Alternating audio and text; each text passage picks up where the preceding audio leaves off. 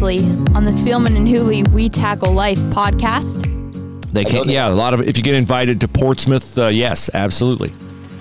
So I, I just think that uh, good for him. I hope he makes an NBA team. I hope he's got a chance to live his dream.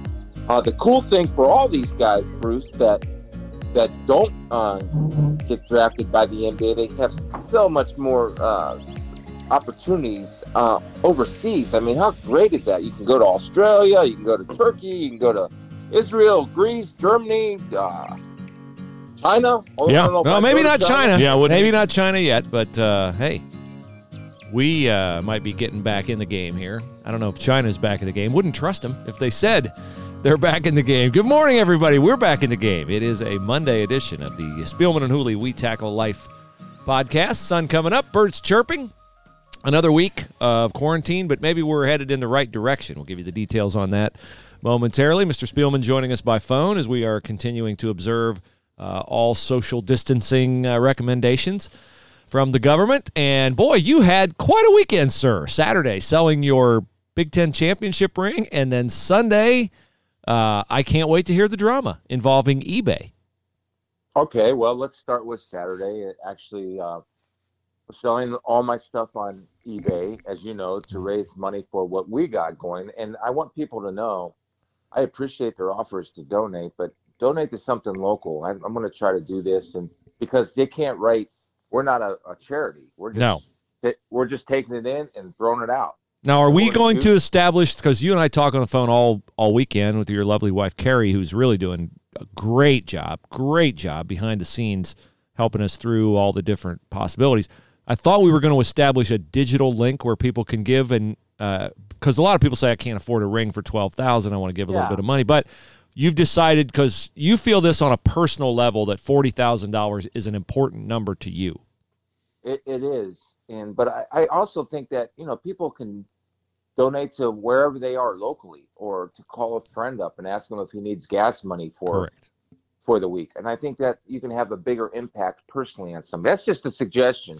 Yeah, You we know, uh, we had a guy, a gentleman from Michigan last week who, who reached out via direct message, and I said make a donation to the Mid Ohio Food Bank, and he did, and he sent me the receipt from the Mid Ohio Food Bank. There are food banks everywhere, and they all need donations right now.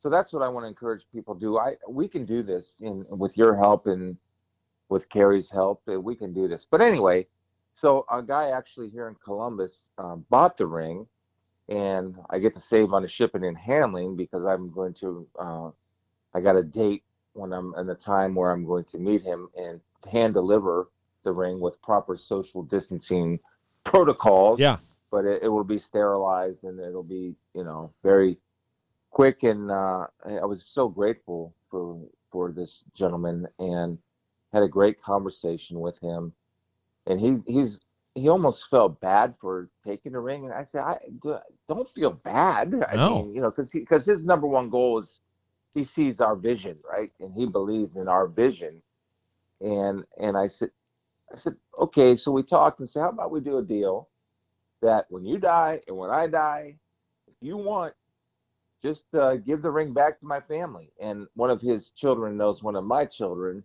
So he said, You got my word. I said, Great. We got a great deal going here. Mhm. Then Nick Foligno uh, texted me. And you know how excited I was about that. yes, Nick Foligno, captain of the Columbus Blue Jackets. and said he'll match that uh, price of the Buffalo Bills jersey. So it was a great weekend. We I think we're up to um, sixteen thousand dollars now, Bruce, which is amazing. That so is I know we can get the I know we can get the forty, and I have some other stuff coming. And uh, it was a great day on Saturday. Then yesterday I woke up to find out that my auction was shut down, baby. Shut that Yes. stuff down. Yes. You had on auction, you had your uniform, your throwback Lions uniform, super sweet uniform with the uh, Honolulu blue jersey, silver numbers, silver pants, and your Pro Bowl watch from 1994. right. And, that was that was cooking. That was moving up. You know, the the the Madden jacket brought what twenty five hundred bucks, something like that. twenty. Yeah, twenty five hundred for that. The Bills jersey was like 700, 650 ish. No, Bill's jersey went for eleven hundred and twenty-five. Nice. And Nick matched that, and then the twelve thousand for the Big Ten championship ring. So we're rolling. and you got your uniform up and everything, and it's going, and then you're shut down. And I, the word I saw on the screenshot was, "You're a threat." I was a threat to a positive buying and selling experience for the eBay community. And so this well, obviously, okay. I thought I was talking to a human being, but I'll I'll go into the story here Yeah. if I have a second. Yeah. So this this started, dude. At I was just looking at my thing. I said, well, let me try to Twitter them directly and say, hey, can I just please talk to somebody?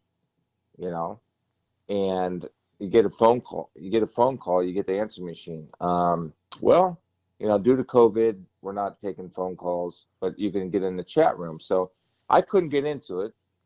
I tried everything. I had a friend that's a little more savvy IT wise call me and says, Mhm. How can I help? Mhm. He gets on a chat room. He's talking to somebody. Then all of a sudden that goes nowhere. Finally, Carrie and I get into a chat room and we're having this conversation and we're asking a question. They go, Yeah, here's a number you can call. But by the way, your account's been uh, suspended uh, permanently. This decision will not change and I was so frustrated. And I, you know, I'm really doing a better job at this point in my life of controlling anger and just trying to give people the benefit of the doubt. I really have improved. I mean, I'm being dead serious about that. Yeah.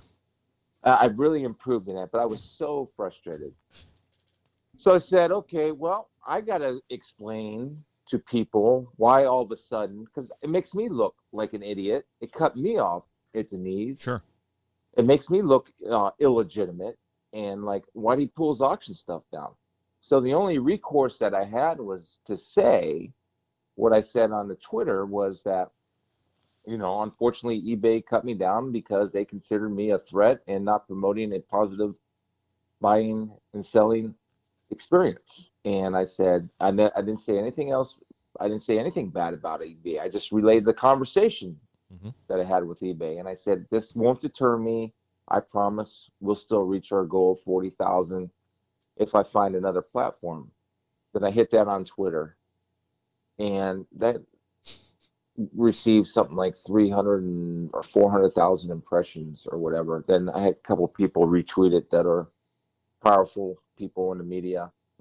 So yesterday about four, I get a call from Salt Lake City, and it's a guy from eBay. Did it just show up on your phone, Salt Lake City call, or what? Yeah, Did You yeah. get any heads up that it was coming? No, no, no, not at all. I'm surprised you answered it. A lot of times you, those look like spam calls. Well, well, I, I kind of, when I saw the reaction on Twitter, I anticipated that maybe somebody will call. Yeah. And Carrie was wise enough to say, just, you know, that might be eBay. And it was. And the guys told me that this was a back end problem and it was machines answering my questions. Where here I was thinking I was talking to a person. How naive of me. Mhm. Off of email, right? Mhm, The machines emailing me, Yeah. which is crazy. It's like a robot Yeah. and so um, I said, "Look, I, I I can't talk to you right now. I'm I'm really not interested. You guys made me look like an idiot, and I don't I don't know what you guys are doing, but you know you you can't take the time. If if I'm making you money and I got pictures of myself holding a uniform, isn't there somebody there to Google it real quick to see? hey, yeah, that's Chris, it's good to go. Uh, but no, right?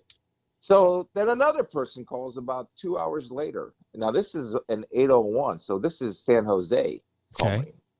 So San Jose is where you know the what that Sure. eBay community, you know, all the technical companies that, and Yeah.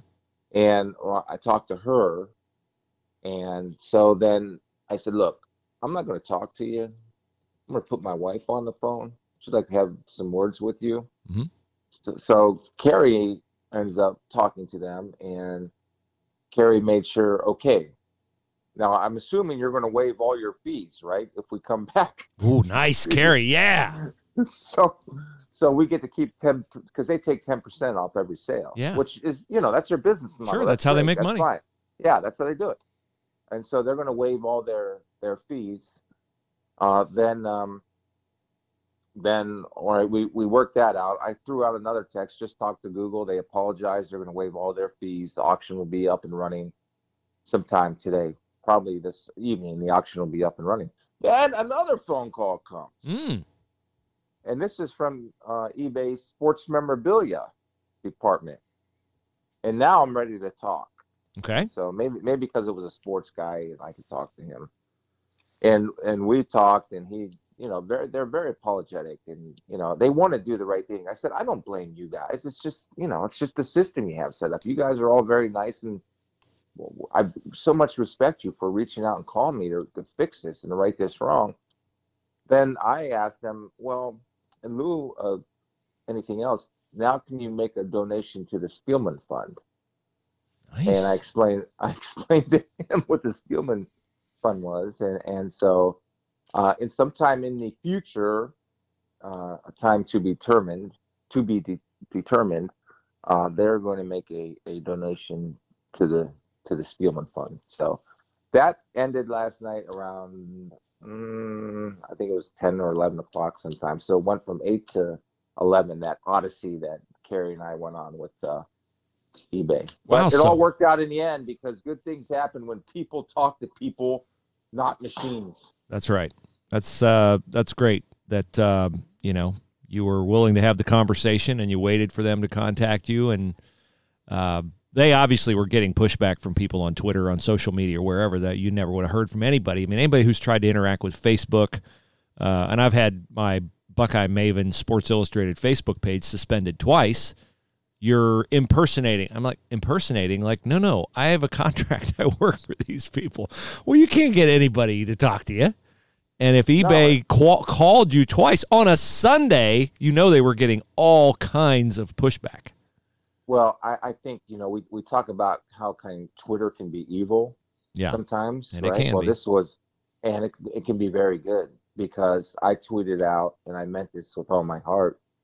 Uh, I thanked everybody for their support, and um, this would not have happened without all of you, all the responses, Mhm. and and I mean the responses were were vicious Yeah. toward eBay Oh yeah. and and I and I one thing I kept thinking of, and I was trying to think of what I can hashtag, and I hashtagged the power of the people because that's what it was. It Mhm. was a movement Mhm. that I thought I would never be a part of or something, but to get a major company like eBay and have their executives call you, something happened, Yeah. and the word got to them. So it all worked out in the end, and, and I, in you know me, and you know me longer than anybody around here in Columbus, that I'm a second chance guy, right? I mean, I once I get my wits about me and get my frustration out, then I'm all about giving everybody a second chance. So we're going to give them a second chance. And the auction will be up and running, and the first item up will be that uh, throwback uniform from 1994, along with the Pro Bowl watch, which goes, which uh, coincides with that year. So, and that uniform means a lot to me. I mean, that was really a cool thing that we did that year, that the whole NFL did. And I probably had my best game as a Lion in that uniform on a Monday night against the Dallas Cowboys in Dallas when we won the game. So that that uniform means a lot to me. Uh, but I think it would mean a lot to somebody else, and it's more valuable sitting in their house than it's sitting in my house. Well, I think this is wonderful that the gentleman who purchased your Rose Bowl ring is um, cognizant of the fact that it could have great sentimental value to, uh, you know, a grandchild, a child, something like that, and uh, that his heart is that he just wanted to, he had the means Yeah. and he wants to give to it, and so the people who buy these things um, are.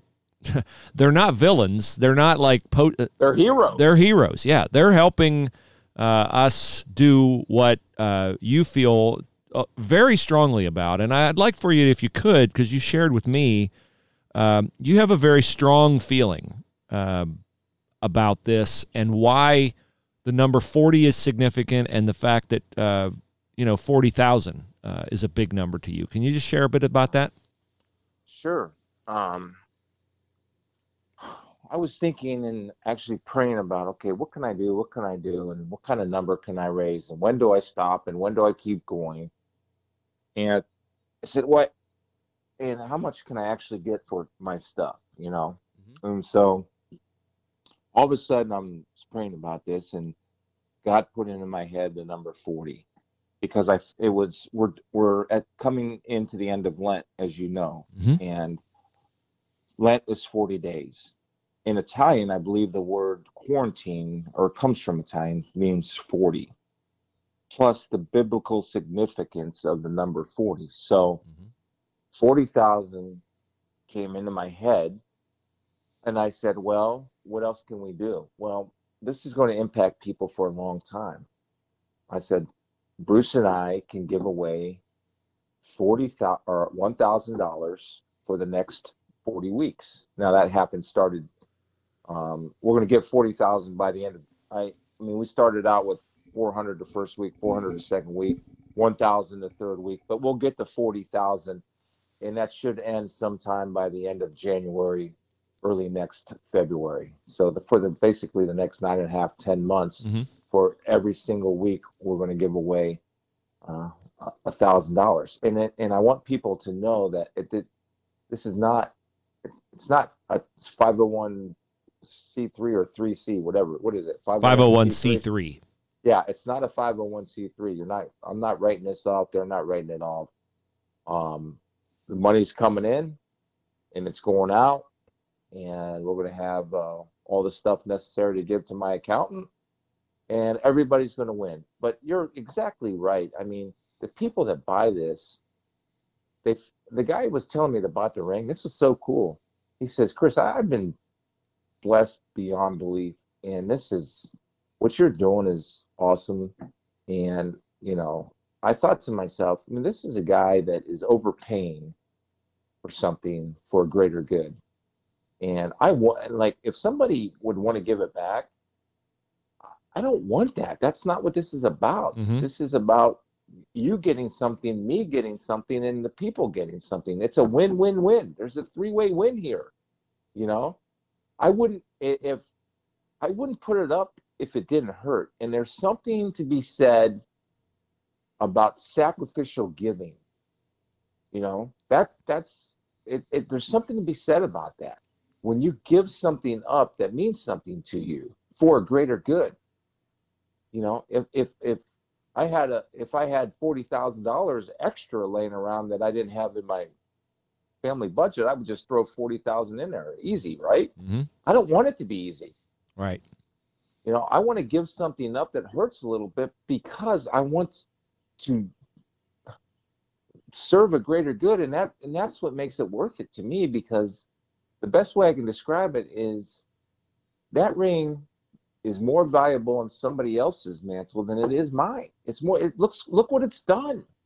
Look what it's done. hmm Right? Does that make sense? to you? Yes, it does. And I just, I think it's so great. I mean, honestly, um, you're very kind to include me in this as if I have some part in it, and I have a minimal You, part. you have a beige. No, you don't. Okay, No, you but here let, let me let me let me just say. So yesterday I'm going through some stuff and I find some things that will have nowhere near nowhere near the value of any of your stuff. But I have found some stuff that I think will have value to some fan bases around the country. I found a couple programs from the 2007 Fiesta Bowl, the Boise State Oklahoma Fiesta Bowl. I have somewhere, and I will find it, uh, the front of the Wheaties box that you're on. So I, I'm going to, I mean, I, I- I don't need you to sign a Wheaties box.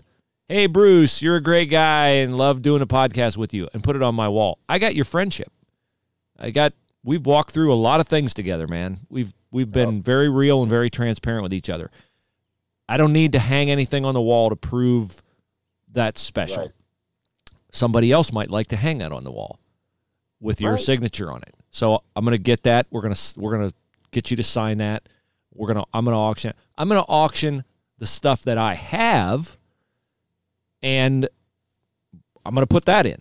I, I probably won't be worth a thousand bucks, but it's like we've talked about that story of the widow and the two mites. She gave what she Yeah. had. I'm going to give what I have. I'm gonna. I got a bunch of old Ohio State stuff. I found you know programs and bowl guides from the 06 season, the Troy Smith Heisman Trophy season. Somewhere around here, I've got some mini helmets. I'm gonna sell those. So this is sort of the lesson: is just do what you can. Everybody, Yeah. do what you can. Where are you going to sell them at? I'll sell them on eBay. And then I'll get shut Okay. down, and then I'll have you call in your friends from Silicon Valley, and My newfound friends. I won't be a threat. Hopefully, I won't be a threat. No, thanks eBay for fixing that. Yeah, thanks. They're a big company. They wouldn't have to fix it. But you know what happened? You know what happened? Their their computer robots. There was so much pushback that an alarm went off, and a human had to pay attention to it. That's what happened. Well, it's a bad look for them Very bad. when no, when there's cans of Lysol on their eBay sites for a can of Lysol for 150, 200 bucks. Yeah, that's crazy. and, and, and they keep that up. You know what I mean? Yeah. But they won't. Uh, but I, I, you know, they were they, they had no. They the thing is, they didn't make any excuses. They apologized. Yeah. You know, there there was no excuses. They apologized and they agreed, and it was it was very cordial and a very professional and very honest conversation because I let them know that you know. You, you, this is not the way to do business. Great. I, I who am I to tell eBay how to do business? But I said I know this. This is not the way to do business. The other thing, you know, you you are a big part of this because, you know, you're making the contacts with the people. You and Carrie are getting the money out to the people, and that's the important thing. You know, that's that's the thing. I want to make sure that we continue to do this in a timely manner and that we do it weekly, and that's the that's what your role is and your role is to kind of organize and lead this thing and and uh, promote it and you're handling all the details and i can't do that stuff i would have Yeah. things everywhere man you, you know, we each have our strengths that's do. not my strength Do what you And can do. so- That's the motto. Yeah. Do what you can do. Yeah. And today, four checks for two hundred and fifty dollars, four four money orders for two hundred and fifty dollars will be going out to the winners that we drew on Friday. You're listening to this for the first time. You're saying, well, "What are you guys going to use the money for?" It's for COVID nineteen relief. People out of work, and the numbers are staggering on the number of people out of work.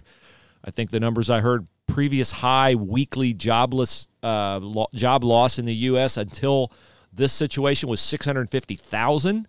Previous high ever in a week. Lost jobs in the United States. Great Depression, everything. 650,000 in a week. We've had in successive weeks numbers adding up. I forget, forget if it was 4 million the first week and 6 million the next, or 6 and then 4, but it's 10 million people. 10 million out of work uh, small businesses, which employ 15 billion, no, excuse me, the restaurant industry, largest mm-hmm. private employer of people in the United States, 15 billion workers in the restaurant industry, seriously impacted. They're doing takeout, their business is down at least 50%. So that's why there's a 15 need billion bruce 15 billion or 15 million 15 You said- billion people is what I've heard. How many? No, that can't be right because there's only 327 million in Yeah, the United I was- States. i, I was i was Yeah, trying to give you all a right. chance to fix it Yeah, there, thanks. but, Sorry. Well, you know, I'm fake news. uh, I'll stop right there. Okay, so 15, 15 million doesn't sound right. Maybe it was 15 billion is the amount of money that comes I through the think restaurant industry. think that's probably more accurate Okay, sir. but anyway, it's a lot of people who work in the restaurant industry. How many people do Yes, do, do you all know who work in the restaurant industry? Waiters, servers. And then think of the supply chain. Well, okay, if the restaurant industry is not operating, then the growers who supply the food and the truckers who truck the food and the warehouse workers who move the food on their lift trucks and all that. It is a thing with tentacles the likes of which we can't even fathom. So that's why there's a serious need to help people buy gas for a week, buy groceries for a week, pay their, you know, electric bill, keep the lights on, pay the AC bill, whatever. So that's why. So the upshot of all this is not to pat ourselves on the back, it's to motivate all of you to send us a name of someone. that's all you Send have to do. Send us do a name of someone you know. Email spielmanhooleypodcast at gmail.com. You say, I wish I could do something. Email us. You can. You can get the person you know can't win if you don't nominate them. And we hope they all win. Okay. So if they can't win if you don't nominate them, Spielman Hooley podcast at gmail.com. Our friends at Hemisphere Coffee Roasters, official coffee of the Spielman and Hooley podcast, are joining in our effort. Order from Hemisphere, hemispherecoffeeroasters.com, and you typically can get 15% off with your discount code, and you'll still get that if you want it. They will, though, uh, they'll kick in 5% more on that, or if you say, I don't want my discount code, in the comment section say, I heard about you on Spielman and Hooley. They'll donate 20% to this uh, relief effort, and we'll give that money away. And good for Hemisphere. They don't care about getting the charitable deduction either. So it's it's all about just helping people. So uh, that's what we're about, and uh, we'll keep you apprised of that. And we want to thank everybody who's retweeted it, and everybody who keep who everybody who tweeted eBay. Thank you. You helped fix a problem. Yeah. You helped fix a problem. You really did. So uh, you know that's that's what uh, we're doing here. It's really cool that Chris uh, felt the seed of that burden and it's spread out. Carrie's doing great work. Hopefully, I'm doing my thing, and you're all Yep. doing your thing, and uh, let's just all do what we can, and we'll pull together and we'll get through it. Uh, I don't want to make this a. First of all, we're not. Our specialty is not covering COVID nineteen, but we'd be remiss if we didn't share with you the things that we know from people who are informed. Uh, I have a doctor friend. I don't want to say his name, but he's very. he's an amazing. middle of it. He's an amazing person, and he's on the front lines of it. And he sends a very informative text message uh, every night. And I'm seeing this in national news reports this morning as well. He was basically saying last night that this model that they've been using, this uh, predict prediction model out of the University of Washington, and I'm taking these numbers not from his text, but from a news story that I uh, found this morning. That that the sense the the hoped for takeaway from this is that the model has dramatically overstated the impact of the virus. For instance, we're now as we get more data, the models become hopefully more accurate. The original projection for uh, New York City, they needed 12,364 ICU beds by this date. Okay, that was the original model. They'll need 12,300 ICU beds. They actually are using at this moment 4,376. So they're way down on that. Uh, they're just, the numbers are becoming more accurate. It's not anybody's nefarious scheme or anything. It's you work with the data you have. The assumption for why the models are perhaps incorrect is that perhaps China was not as forthcoming with all of its numbers originally. So we tried to guesstimate, estimate, you know, and the numbers might be off. So the numbers are hopefully getting more promising. Doesn't mean go out and do whatever you want to do today. I'm not saying that. Just saying we hope that by the end of this week, we have good news that we can, the sun may be rising on a new era here in this. We're hopeful. All right, let's get to some sports. Can I just make one Yeah. comment on Yeah. that? When this all started, and it goes back to the 40 days, and what oh, this is our what fourth week in this basically right now. yesterday was our was the fourth Sunday I couldn't go to church, so that's how I'm gazing. Uh, that's how I'm uh, grading it. Okay. I I just made a passing comment to Carrie and the and the kids as I, I said I don't know you know I know that we're going to be pres- the president is saying until April 30th and I think that's just social distancing but the quarantine I, I get it but I just think after Easter Sunday I really believe with and I have no science no nothing I just have a feeling um, after Easter Sunday, we're going to start seeing good things happen and, and better news come out. And it coincides what is the crucial element in our faith of Mhm. and being Christian is without the resurrection, there's no Christianity. Yep. It, it would be a it would be a fake. It's a house of cards. Yeah, it's just nothing. That, that tears your exact house of cards is beautiful. Without the resurrection, we have nothing. And and it's important for us to remember. And I heard a pastor. I, I don't know. I've been to every. I've been to churches all around this country. I heard a pastor say one time, "You got to remember that we're not the children of God of Good Friday. We're the children of God of Easter Sunday. Mhm. You know, it doesn't end on Good Friday." That's right. and and sometimes I think we all forget. I I I, I don't want to speak for us all. Sometimes I got to keep reminding myself, uh, I'm I'm not. Uh, my God isn't the guy hanging on a cross. That's my right. God's the guy guy that rose. That's right. You, know. That's right. I mean, Jesus is. You, you get my point. Yes, we right? serve a risen Savior, and Yeah, he is in you. and he That's- is in the world today. Yes. See, you are very useful at times. Good, You hopefully. Mr. Hooley. Yes. uh, news of yesterday. Well, first of all, let's get to some NFL. Peter King's column this morning says that it appears the NFL draft will be an NFL Network ESPN team production. Uh, that it may, he says something about a telethon, that it might be like round the clock. I don't know what the point of that would be. Uh, he also says they are, the NFL, working on contingencies of 12 and 14 game schedules. Um, so NFL Network and ESPN, that'll be interesting to come from most likely ESPN headquarters. That might be interesting. Rich Eisen, Daniel? Jeremiah, the ESPN people, What are they going to do? They're going to combine to do NFL draft coverage. Oh, I don't know why oh, they'd have to combine. I mean, they can they can they could each do their own draft coverage, but uh, you know, I- I- That's- maybe- that's what Peter's might- writing? But but here, I think the thing that's interesting about that, and it, it might be just for at least for a year, I think everybody is going to kind of come together to make it, it work. Then you know we get back to normal once things get back to normal. Yeah. And I don't know when that is and when a vaccine comes out or whatever, but I think everybody is trying to do something to be as safe as possible and to get and work together as a team to make sure this goes off because I the more I'm around this, the more I believe what the NFL is doing by holding the draft is going to be a good thing. I mean, people are going to love it, you know, for whatever issues or quarantine or whatever. There's so many NFL fans and so many draft fans, right, Bruce? I mean, it's Oh, yeah. pe- people are, are, are passionate about that, that it's going to be a nice escape for them. I actually had a conversation with uh, Rick yesterday. GM Minnesota Vikings, Rick Spielman. He is preparing to do the draft in his house, and he is the only one allowed in the house.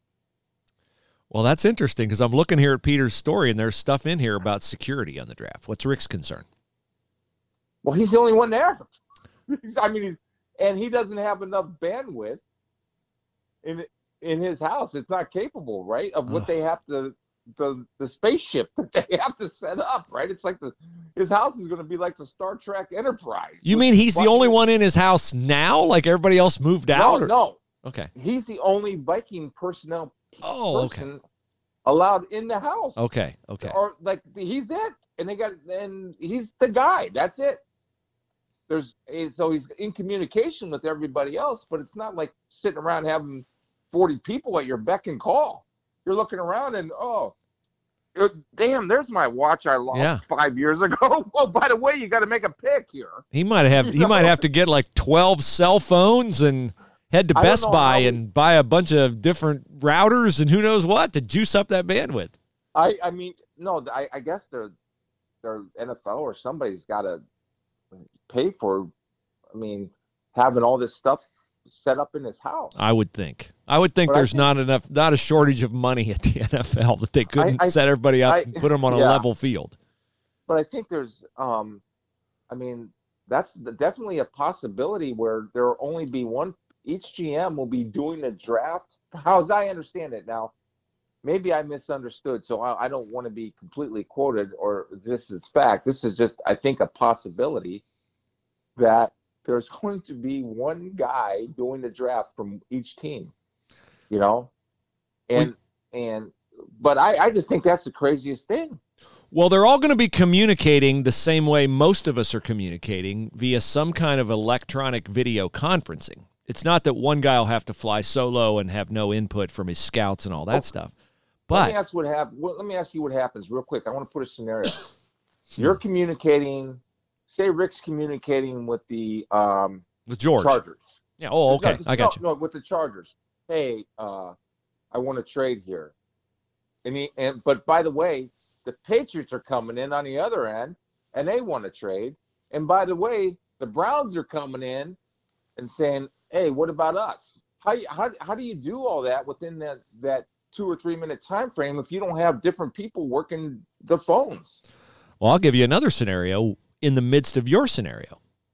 And what if, while all that's going on, I'm not going to name a team, another team has figured out a way to hack into your conversations? Because we're all communicating via Zoom meeting, and we've all seen the news Right. stories that Zoom got hacked and people's personal information is at risk. I got an update from Zoom yesterday. It says, you know, now this will beef up our security and all that. Uh, and Zoom is great. I'm not banging on Zoom. I'm just saying we've had a situation in Major League Baseball with the Houston Astros using electronic means to gain a competitive advantage with all 32 teams. I mean, do you think teams wouldn't love to know what other teams are thinking about and who they're thinking about drafting? That that triggers everything and whether you need to trade up or not trade up. I know one thing. I mean, all those guys have great respect for each other, but on that day or on those three days, there's not one GM that trusts another GM. Mm-hmm. There's not. I mean, you Yeah. know, right? I mean, Sure. I don't trust. You know, until the deal's done, nobody trusts anybody, right? That's right.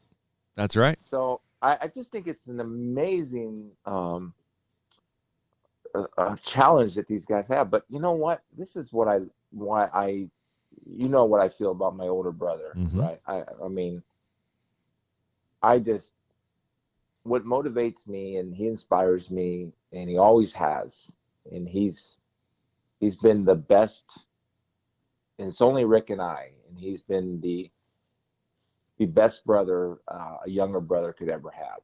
And I got one story I, I want to share because I think it's important and I think you'll know what it is. But when I was talking to him about this, Hmm. not one bitch, not one moan, not one complaint. You know, not one. Mm-hmm. About the draft, you mean? Yeah, almost a sense of the fight, right? The, the sense of, of the challenge to be able to do this. You, you know, that at least that's what I sense because, you know, I see what I see in him and I know him very well. And, you know, he's not going to be throwing his hands up and complaining and whining. He's going to say, okay, this is what we're doing. And I will figure a way out figure a way how to do it and that's why i admire him but the quick story i want to tell you was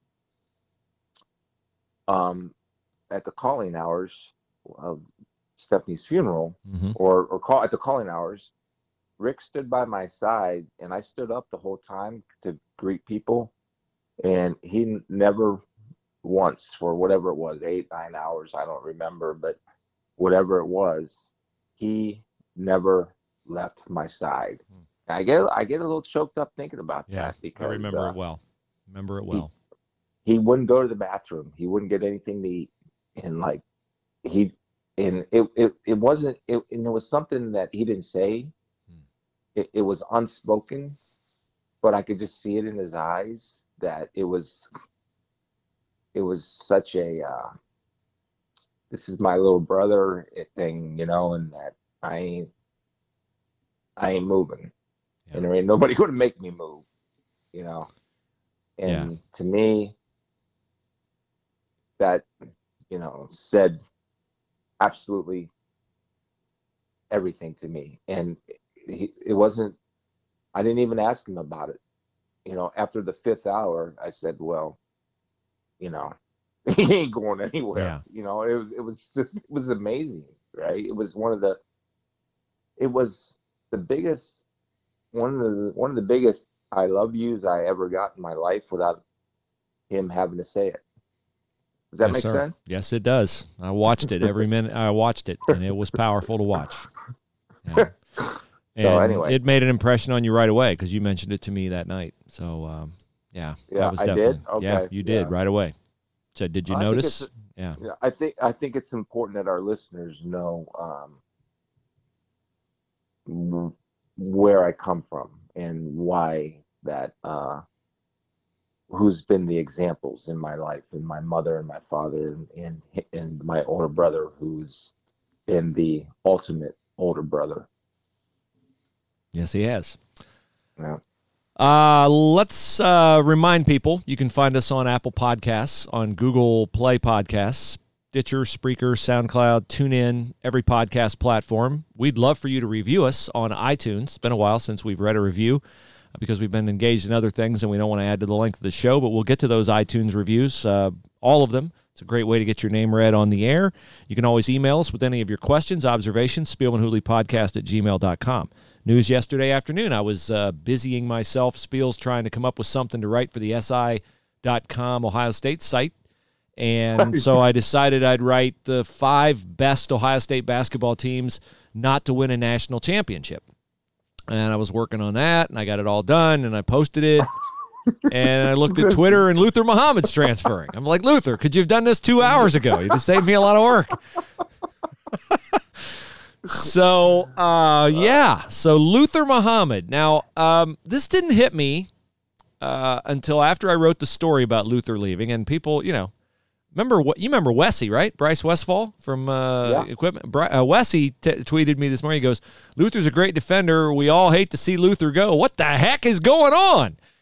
And yeah. uh, my response, well, because you know DJ Carton's leaving, Alonzo Gaffney's leaving, Caleb Wesson's going to the NBA. They all have different reasons for leaving.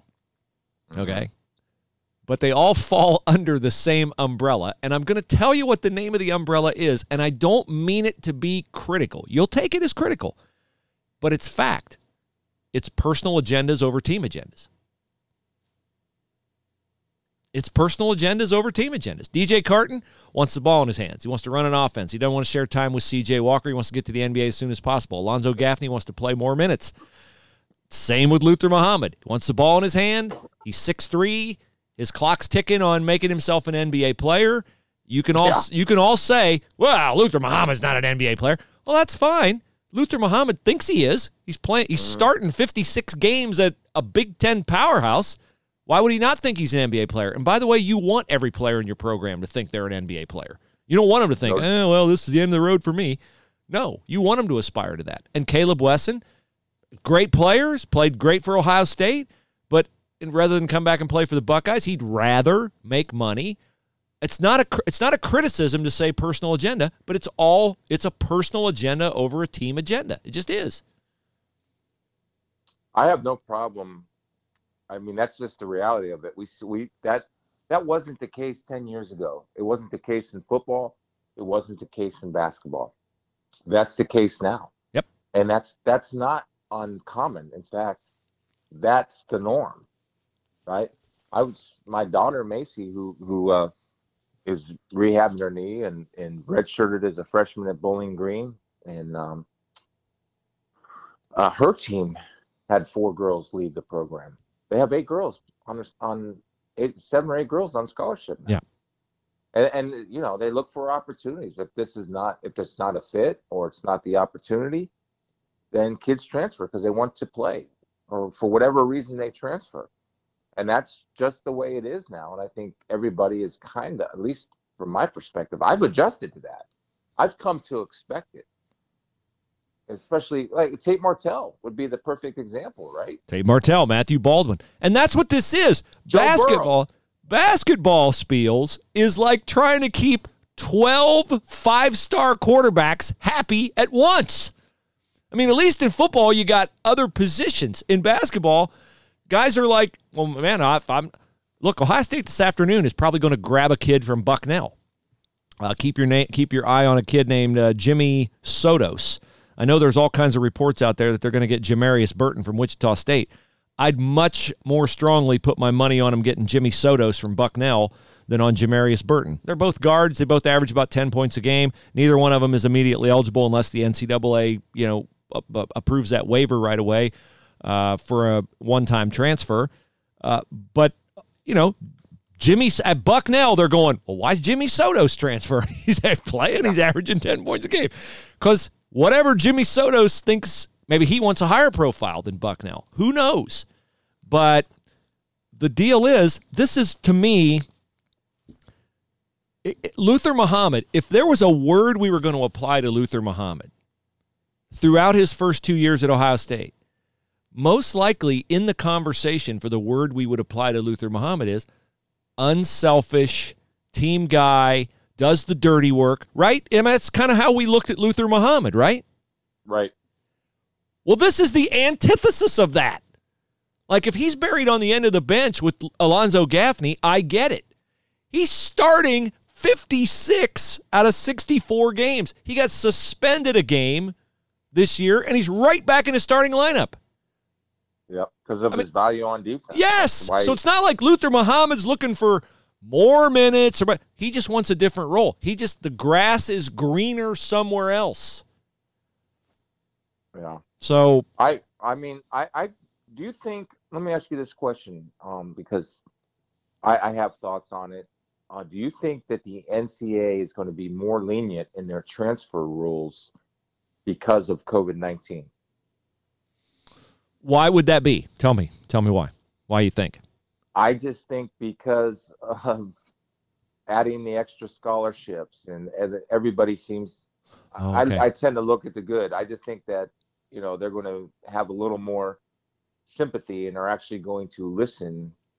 And I think people are going to take advantage of the NCA if the NCA, for lack of a better term, is showing some kind of sympathy or weakness all of a sudden. So people are going to well now this is the year to transfer. If Well, once- transfer. Once the Big Ten got behind the one-time immediately eligible transfer waiver, Yeah.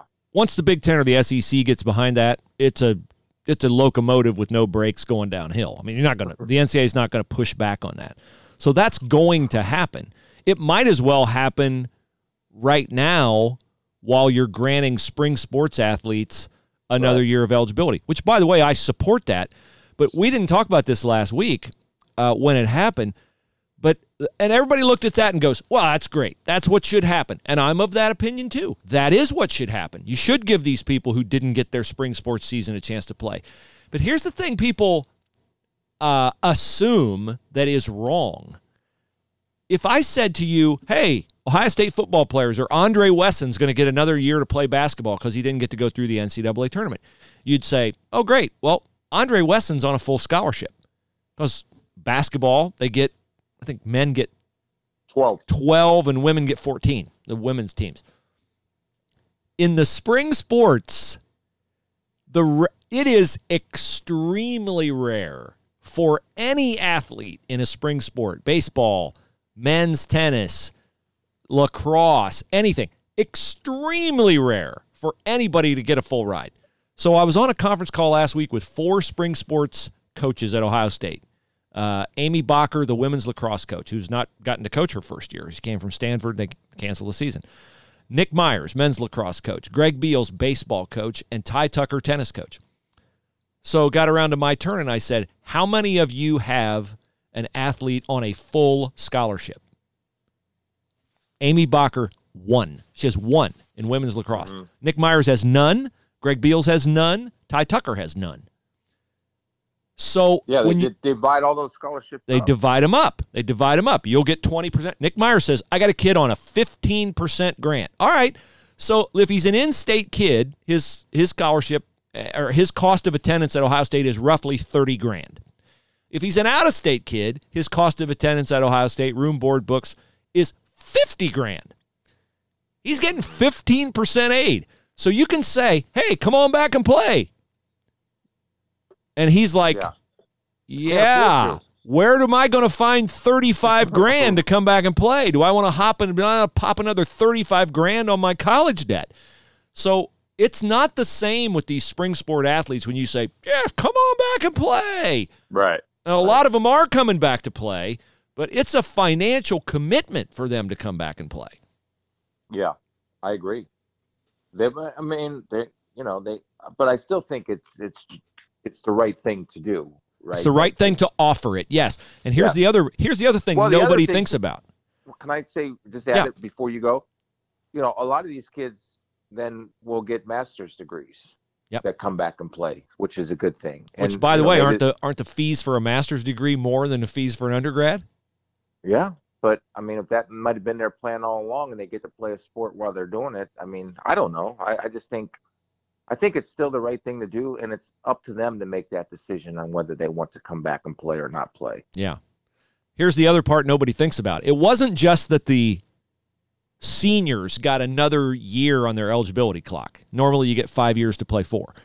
It's every spring sport athlete. Every single one gets a year added to their eligibility clock, okay? So if you're a freshman now, instead of having 5 years to play for, you have 6 to play for. Well, you've recruited a freshman class behind your current freshman class. And as Greg Beals said, he goes, I got six guys already committed to come in next year as freshmen, next spring. He goes, I'm going to recruit six more. So I'm going to have 12. He goes, So I've got basically, you got a double freshman class because the yeah. guys who are freshmen now stay freshmen.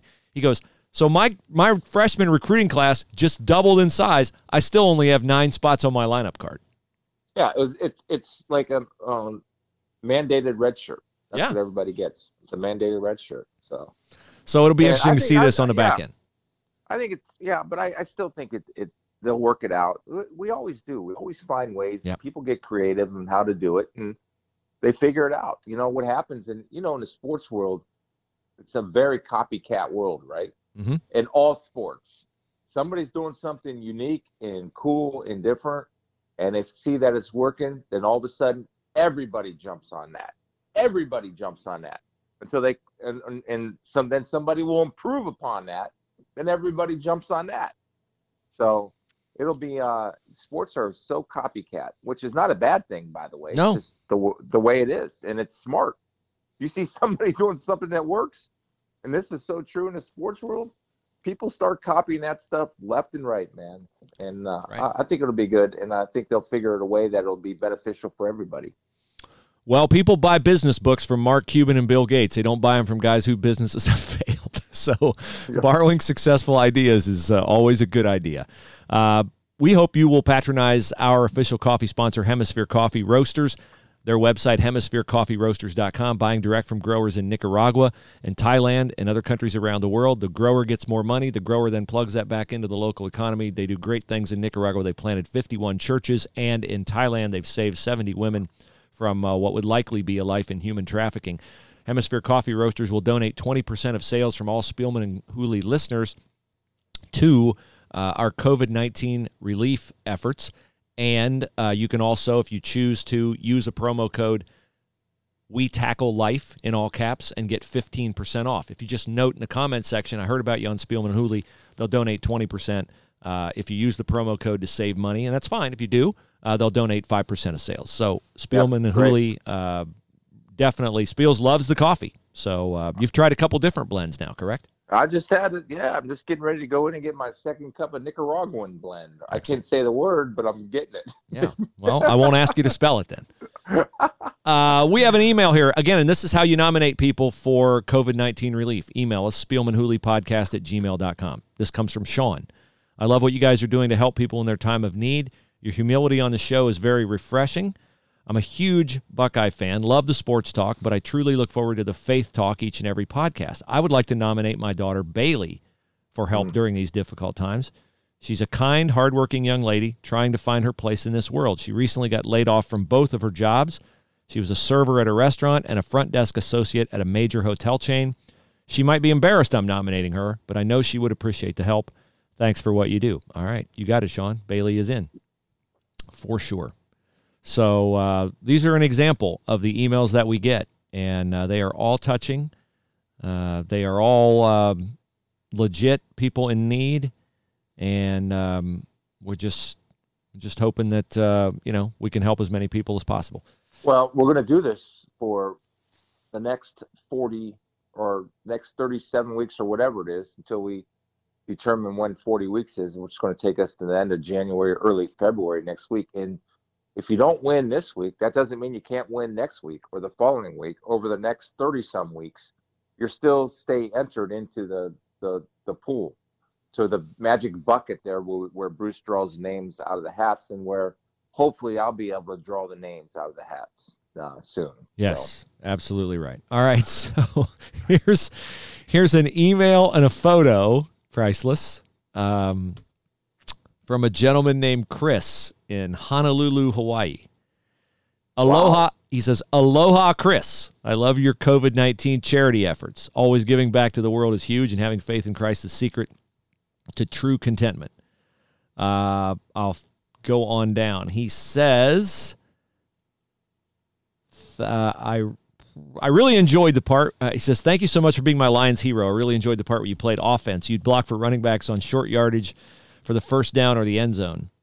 Uh, and then he says that he lost his job at the Hilton uh, Waikiki Beach Hotel.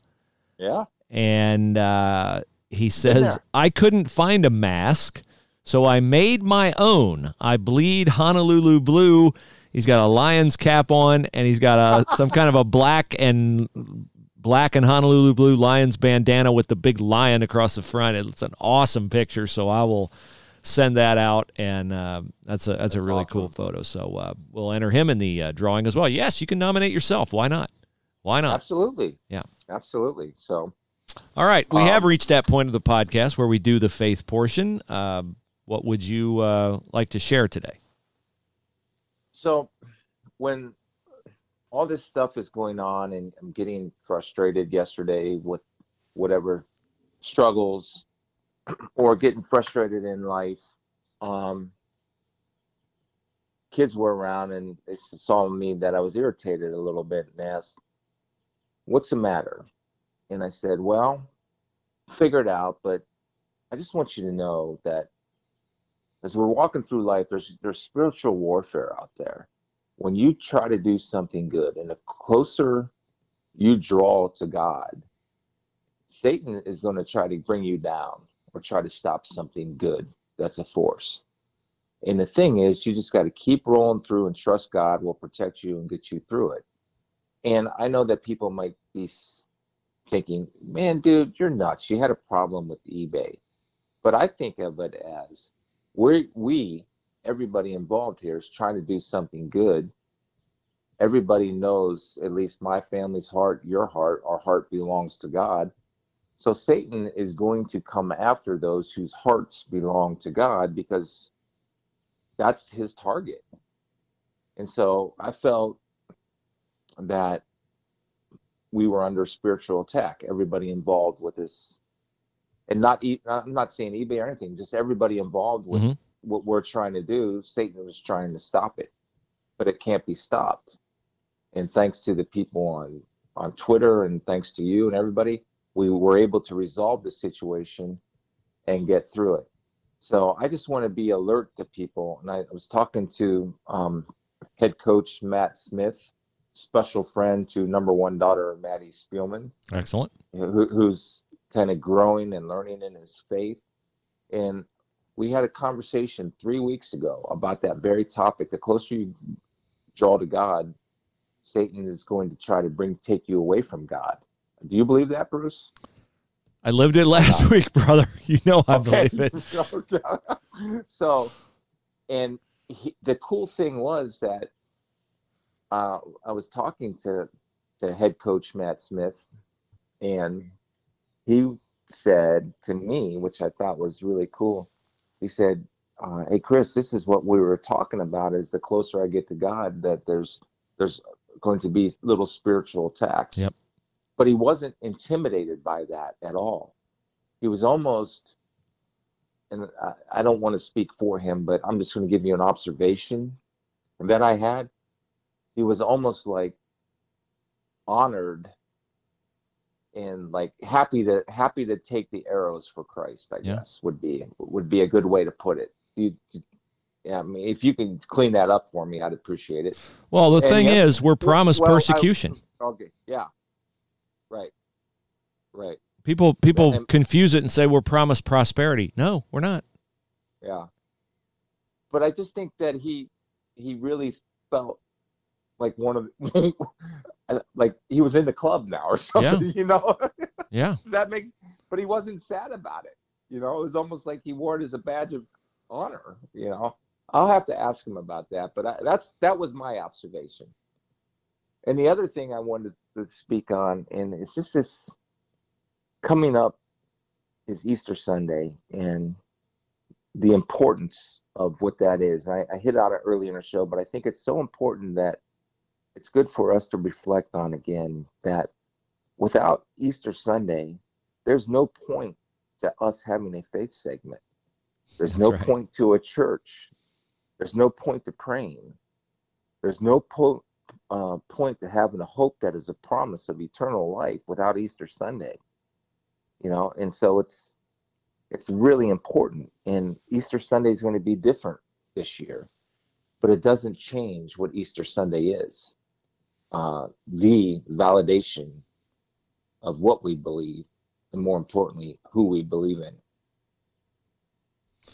That is so true, my friend. Um, so I think what I have today is going to uh, mesh with what you've just talked about, and um, that's cool how that usually works it's out. cool how that usually works out. 'Cause we So don't talk about what we're going to talk about. while you were troubled by eBay yesterday, uh, I was battling um, resentment, I guess, uh, because I was seeing news reports that were highly critical of Franklin Graham. Now, listen, you may be highly critical of Franklin Graham, so this is going to, I'm not here to, to sell Franklin Graham to you as a great guy. Um, this is making a, a larger point. So if you're critical of Franklin Graham, don't hit the off button. Just hear me out. So Franklin Graham, if y'all don't know, is Billy Graham's son. Uh, Franklin Graham heads is an evangelist. He heads up an organization called Samaritan's Purse. They go around the country, around the world. Yeah. They give away Christmas presents to little kids in all the countries of the world. It's a very charitable endeavor. Franklin Graham, uh, once COVID 19 hit New York hard, marshaled the forces of Samaritan's Purse, and they do this in cases of natural disasters, tornadoes, hurricanes. They'll go right to the place of, uh, of the event and they'll minister. They'll set up hospitals. They'll bring clothing, food, everything, whatever people need, they bring it. Um, so he set up a hospital in Central Park to care for, to to offer, uh, you know, step into the breach while New York's hospitals are overrun. They brought their own doctors, la la la. So last week I started seeing news reports uh, that uh, Franklin Graham, and it was portrayed in the headlines, uh, anti-gay bigot opens hospital in Central Park. And uh, look, uh, if you want to say Franklin Graham is anti-gay, I mean, I suppose that's one way you could phrase it. Does Franklin Graham stand for uh, the biblical view of uh, homosexuality? Yeah, he does. He stands for what's in the Bible. But here's what Franklin Graham doesn't do. If you're gay and you go to his hospital in Central Park, they will treat you, they will love you, they will care for you. They don't discriminate, okay? They don't discriminate. And this to me is the most Christ like thing you can do because what did Jesus do? Jesus touched the lepers. Leprosy in Jesus' day was unclean. People would shout at you as you're walking down the street if you had the white visual, uh, um, you know, you reflected that you had leprosy. It was easy to see. People would shout, unclean, unclean. Everybody stay away. Not Jesus. He would touch the lepers. And I don't mean gay people are lepers. I just mean Franklin Graham goes out and he doesn't discriminate. And he gets hated for it. So he went on Fox News or he went somewhere yesterday and he talked about look, this COVID 19 may be God trying to get people's attention. And you can disagree with that if you want to, and it's fine. If you do disagree or you can agree, that's fine. It doesn't change the fact that he's marshaling charitable resources to go help people in need. Similarly, last week I saw Robert Kraft of the New England Patriots sent his plane to China to bring back 1.3 million N95 masks. He's sending it again this week to bring 500,000 more masks to people in New York City.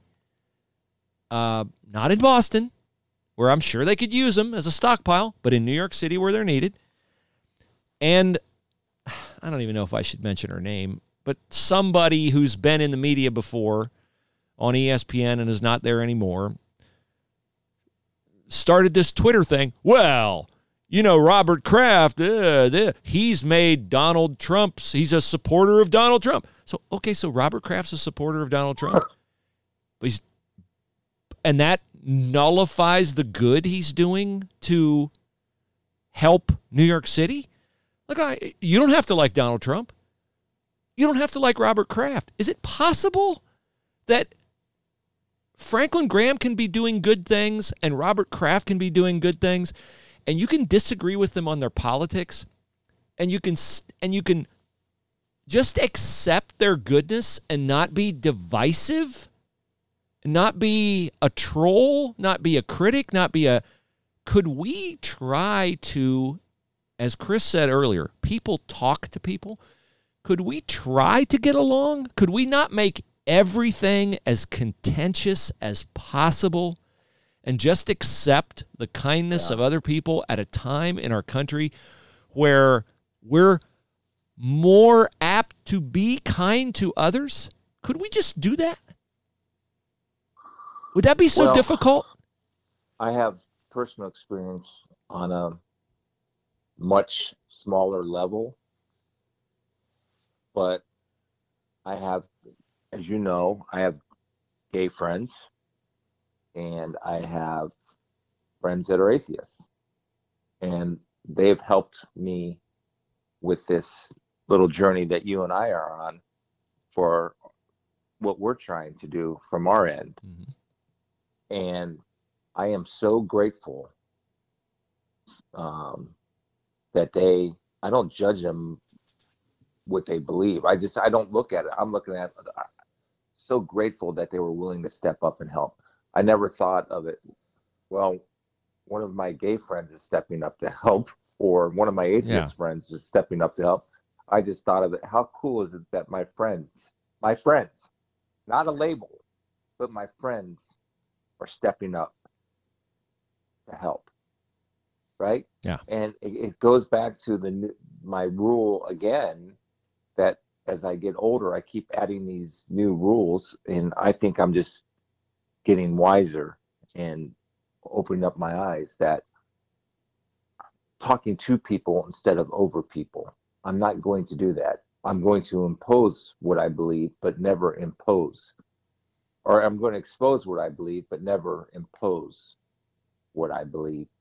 But I'm not going to judge people. I'm going to talk to people, and they know what I stand for, and they know what I believe.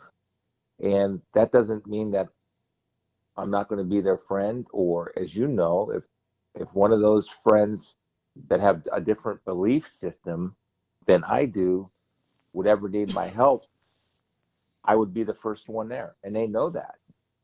You know, and that's my my actions are speaking louder than my words. Franklin Graham's actions are speaking louder than his words. Robert Kraft's actions are speaking louder than his words. And that's how I tried to do things. When when with people with a different lifestyle or dif- different belief system um, i don't point out the differences. I, I prefer to focus on the similarities that we have. Yeah.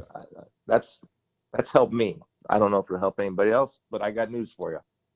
It's helped me and it it doesn't change my belief system and i don't know if it'll change theirs or not uh, that's their personal choice and a personal decision that they make.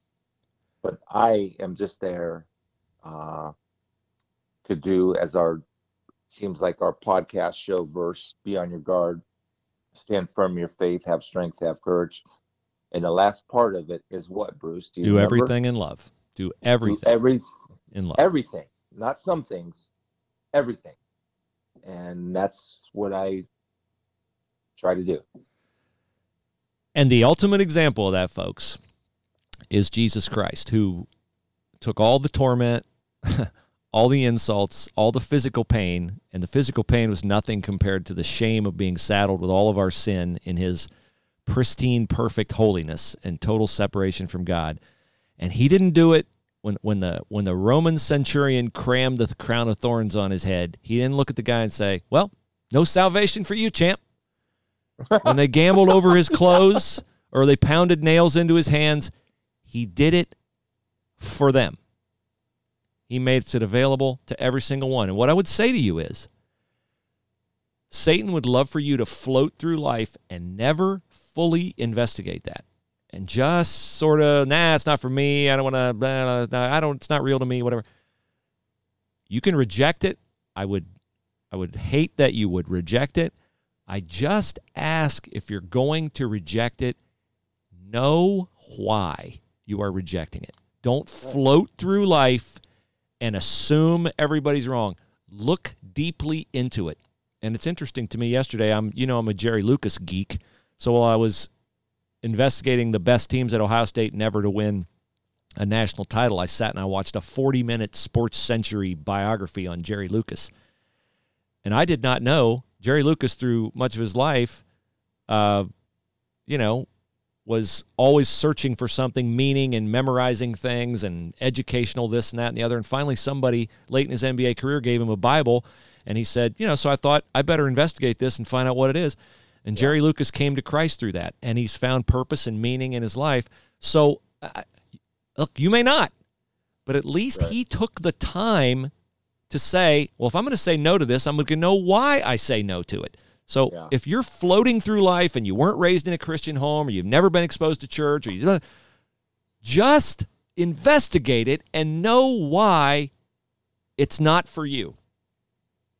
Because well, there's a couple, yeah, yeah, there's a couple modern day examples, right? Uh, Lee Strobel, Lee Strobel, reporter, author. Chicago Tribune, wrote a book, um, "The Case for Christ."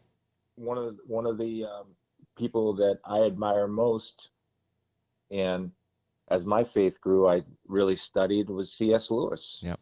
And who was an atheist, I believe, started out yep. as an atheist. Josh McDowell, are, yeah, uh, evidence brilliant, that demands a verdict. Yeah, brilliant, brilliant people that, and and it, when you rate, like I know, I think you tell your kids this, and maybe at different points in their in their growth, but you know, I've told all my kids now because my youngest is 17, and I say this, hey, don't take my faith. Make your faith your own. Because you, you can't. Nobody else's yeah. faith can get you into heaven. God wants a personal relationship with you. You have yeah. it's a personal thing. You're not in because your parents were believers. Yeah. I I tell them that you're you're you make that choice. I'm not making that choice for you. Here's the one thing I advise though. I know you know what you believe, but the question you need to ask yourself is why you believe it. Yep. And that that's I think what you're saying and what we're encouraging is, you know, it's not our job to tell you what to believe. Our job is to tell you why you believe what you believe, whether you believe in it or not. Just know why. That's the great point, Bruce. Just know why you believe it. Yep. That's right. So we'll leave you with that today. Uh, we are uh, hopeful that you'll email us someone's name, your own name, whatever, to uh, get in our COVID 19 relief fund. And uh, we're glad that eBay is uh, no longer viewing you as a threat. and I, I, just say it was all beautiful, man. All we did was sit down and talk and worked our problem out. That's and it fantastic. worked out great. And they're also going to donate to the uh, Spielman Fund at some time in the future because that fight continues. Yes, it does. And I'll be uh, I'll have a better idea on Wednesday what I'm putting up for auction. Some Buckeye stuff, some other stuff. We'll get uh, we'll get a little bit of money added to the pool, and we'll keep going, keep rolling toward the goal of forty thousand dollars. Thanks everybody for listening. Spiels, you be well. Hopefully, we'll be back together in another uh, week or so from the uh, hinterlands. I, I, although your yeah. gas budget's gone seriously down since you and I started I social distancing. I, can't believe I'm going to say this. Not Oh. I, I oh. miss I missed the Hooley Manor. I missed the hinterlands. It was kind of like my mornings. So Well, I miss I you too. Pay, and I got to pay for my own Diet Coke, which is another problem. Oh, well, I hope I have enough to hold out. I can't get into Costco now without waiting for an hour outside. All right, you have a great one. Everybody else have a great one. We'll talk to you again on Wednesday, the We Tackle Life podcast.